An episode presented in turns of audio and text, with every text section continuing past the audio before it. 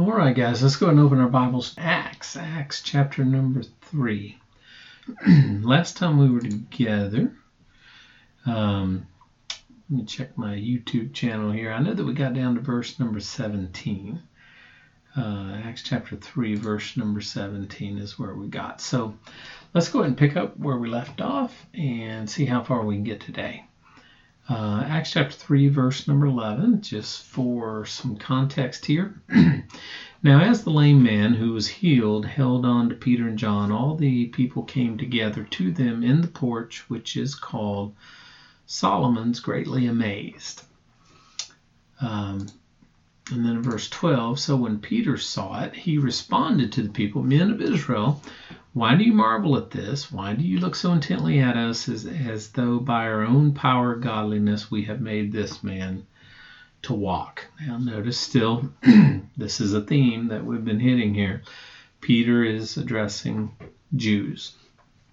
The God of Abraham, Isaac, and Jacob, the God of our fathers, glorified his son Jesus, whom he delivered up, delivered up and denied in the presence of Pilate when he was determined to let him go. And again, we pointed out last time this verse was used by Martin Luther to justify anti Semitism. Um, the Nazis later, unfortunately, referred to the writings of Luther as justification as well for what they did uh, to the Jews.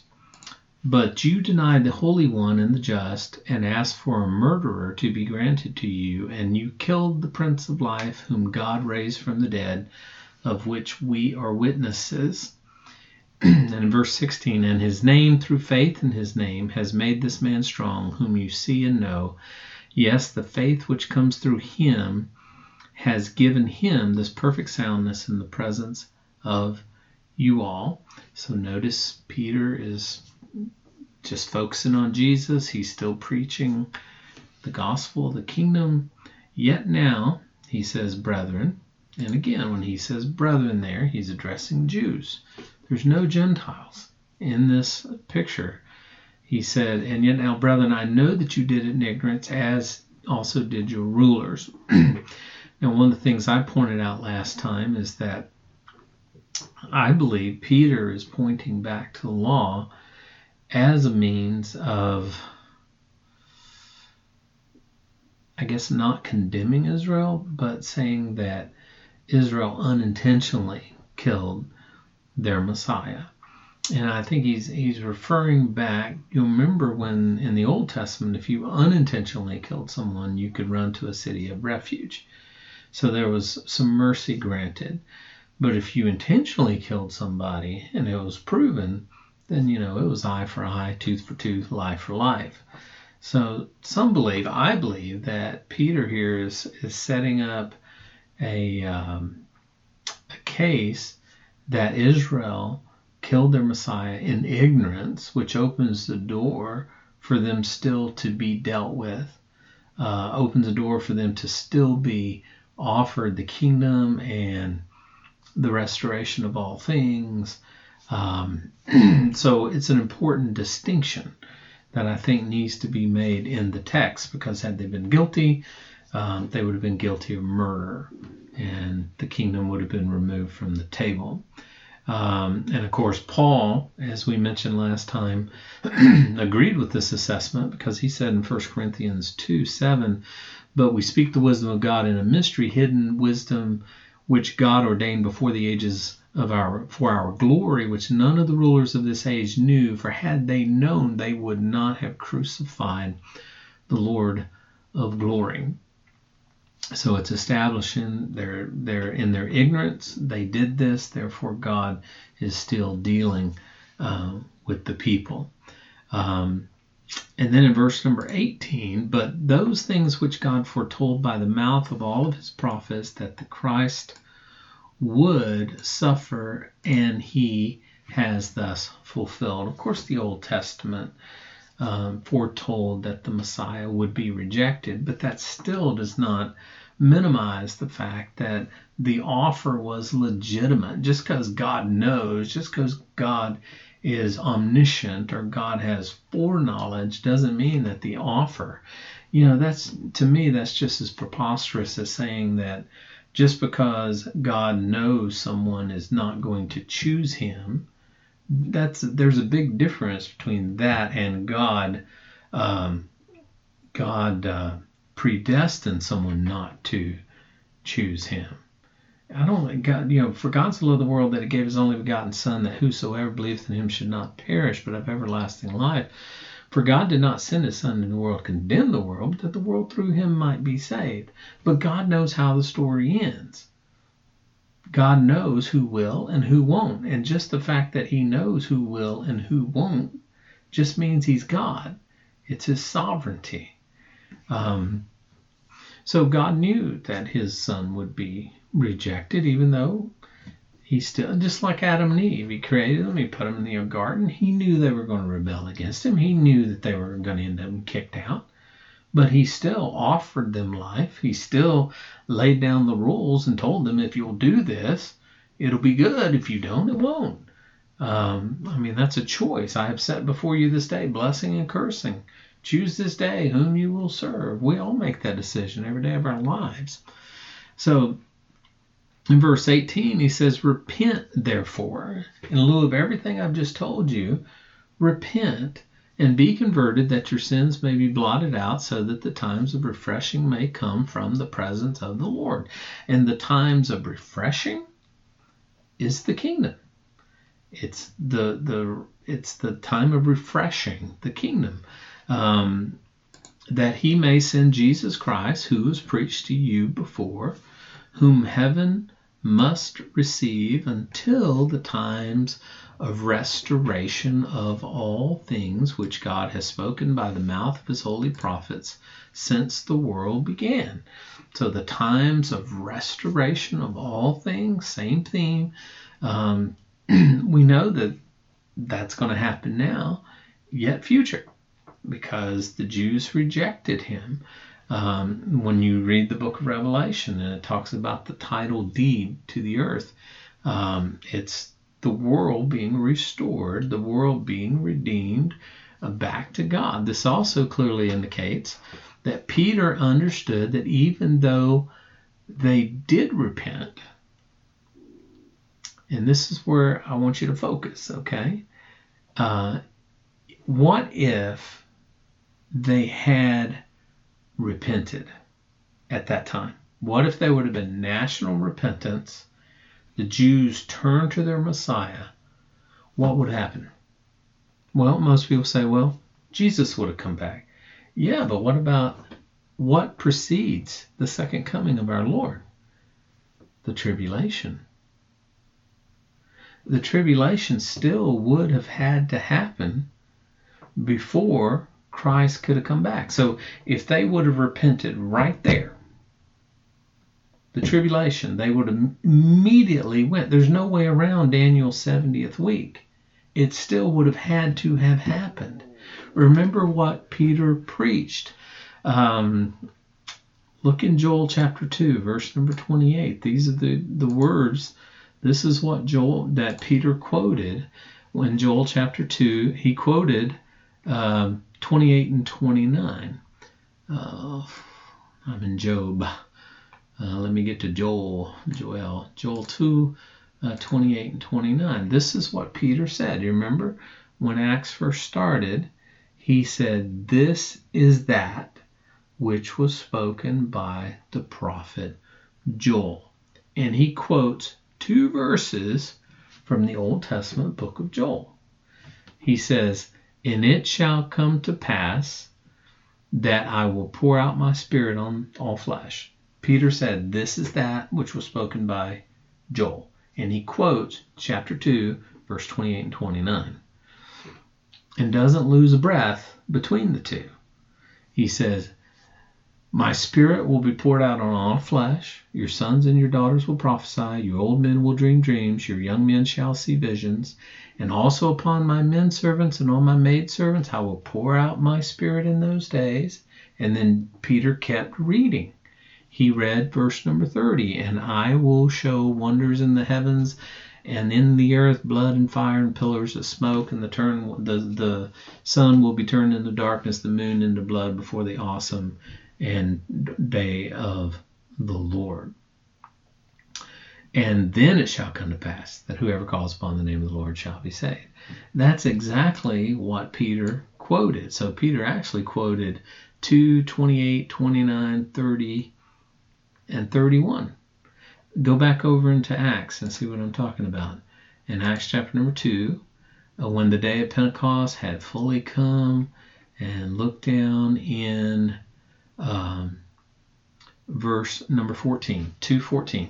But Peter, standing up with the eleven, raised his voice, said to the men of Judea and all who dwell in Jerusalem, Let this be known unto you, and heed my words, for these are not drunk as you suppose, since it's only the third hour. But this is that which is spoken of by Joel.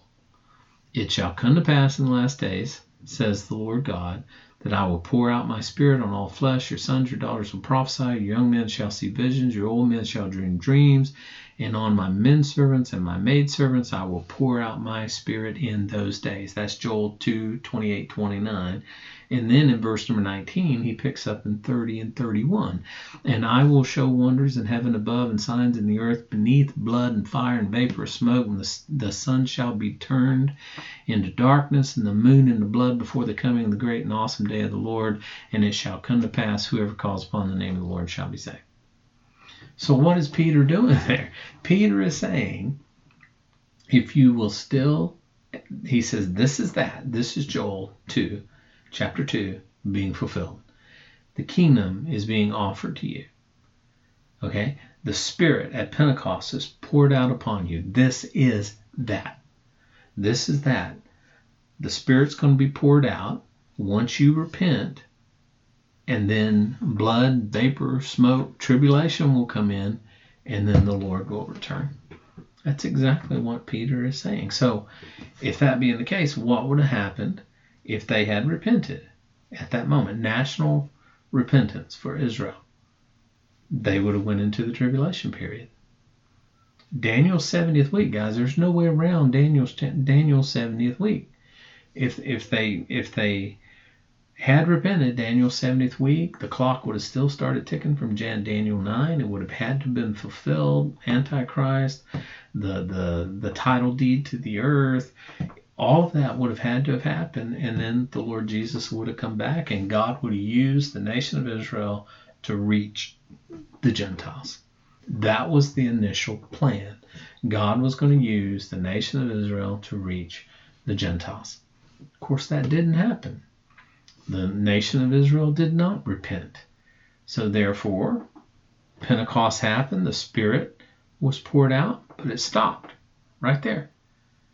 And then God raised up the Apostle Paul, and the Apostle Paul instead took the gospel to the Gentiles. But one day, that times of the Gentiles, as it's referred to, is going to cease with the rapture of the church. And then Daniel's 70th week is going to happen again. Or not Daniel's 70th week. Daniel's 70th week is going to happen. But Pentecost is going to happen again. Uh, the Holy Spirit's going to be poured out again. God's going to raise up people to preach the gospel of the kingdom again. And we're going to be in the tribulation period. And then the second coming is going to happen. So, you know, a lot of people, and for years, I'm going to be honest, I was lost to that. I, I, I couldn't see that. And in many respects, if you don't see it that way, uh, to me, you're basically teaching replacement theology in a sense because you're saying, well, the Spirit was poured out on the church. Well, the purpose of Pentecost, I mean, I hate to break it for to you, but the purpose of Pentecost was not to birth the church that you and I are a part of. The purpose of Pentecost was the national repentance of Israel. That was the purpose of Pentecost. We have no claim to Pentecost at all. So, you know, I hope you understand that. Uh, uh, let's keep going. Um, get back over into Acts. Uh, we were in verse number 19. Uh, Repent therefore and be converted, that your sins may be, be blotted out, so that the times of refreshing may come. Um, and he may send Jesus Christ, who was preached to you before, whom heaven must receive until the times of restoration of all things which God has spoken by the mouth of him and his holy prophets since the world began.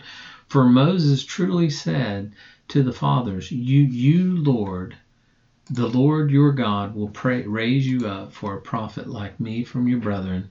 Him you will hear in all things whatsoever he says to you.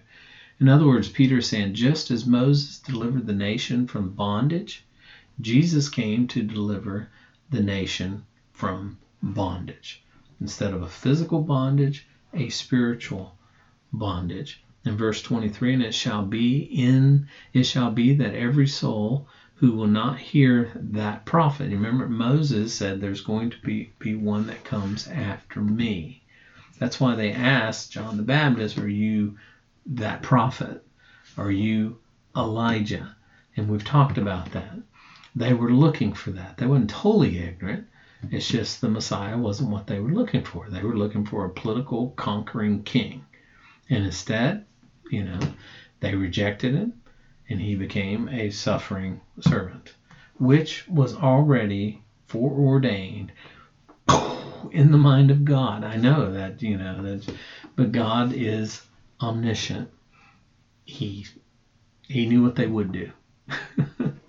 um, and then it says in verse 24, yes, and all the prophets from Samuel and those who follow, as many as have spoken, have foretold these days. Notice Peter uses the word these days. He's saying all these prophecies, this prophetical stream for the nation of Israel is right now. It's being fulfilled right now. This these days. Not 2000 years later. These days. He was expecting it to happen right now. Preaching gospel of the kingdom, wanting national repentance. Had national repentance took place, Daniel's 70th week would have kicked in. The Jews would have had already turned to their Messiah. Um, the restoration of all things would have taken place, and God would have used the Jews to reach the Gentile nations. Um, keep going. We'll we'll see some more here in verse 25. You are the sons of the prophets and of the covenant which God made with our fathers, saying to Abraham, And in your seed all the families of the earth shall be blessed. Again, Peter addressing Jews, no Gentiles. The bottom line is that God's plan was to use the nation of Israel to reach the nations of the earth.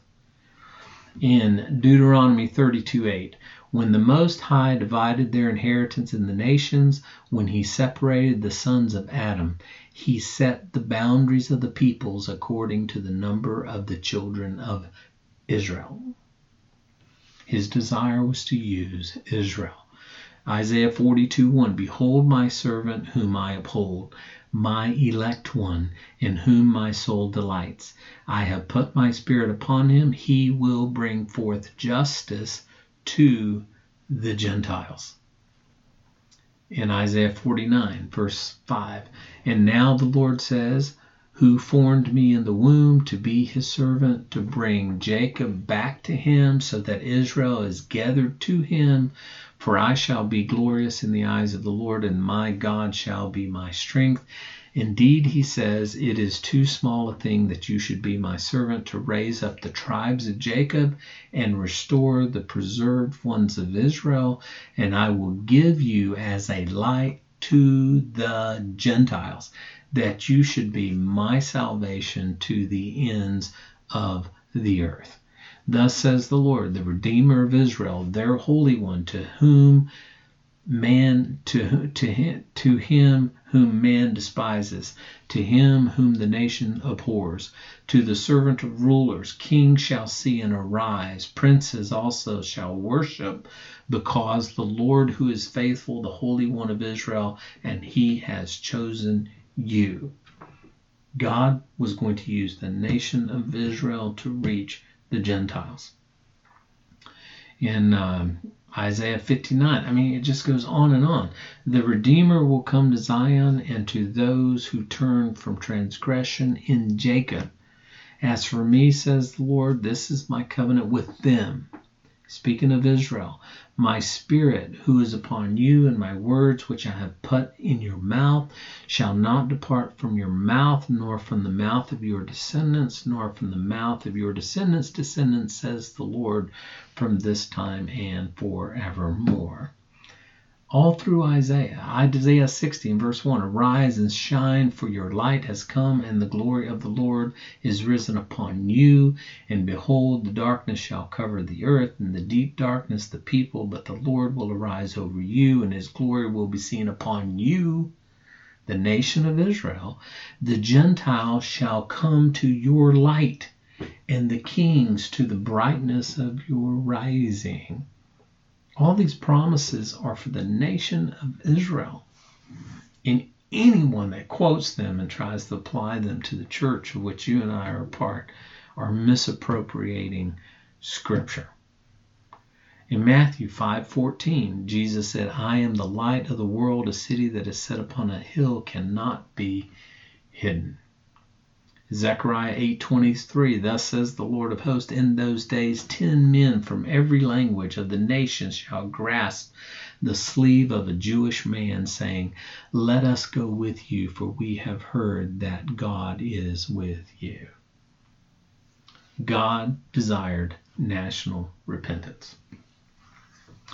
The Abrahamic covenant was threefold. It had to do with the nation it had to do with the land and it had to do with a king. The nation is Israel. The land is the promised land that Israel was given, and the king was the Messiah and the Savior. And once that Messiah was come, the fulfilling of the Abrahamic covenant, God would use them, the Jewish people, to reach the nations.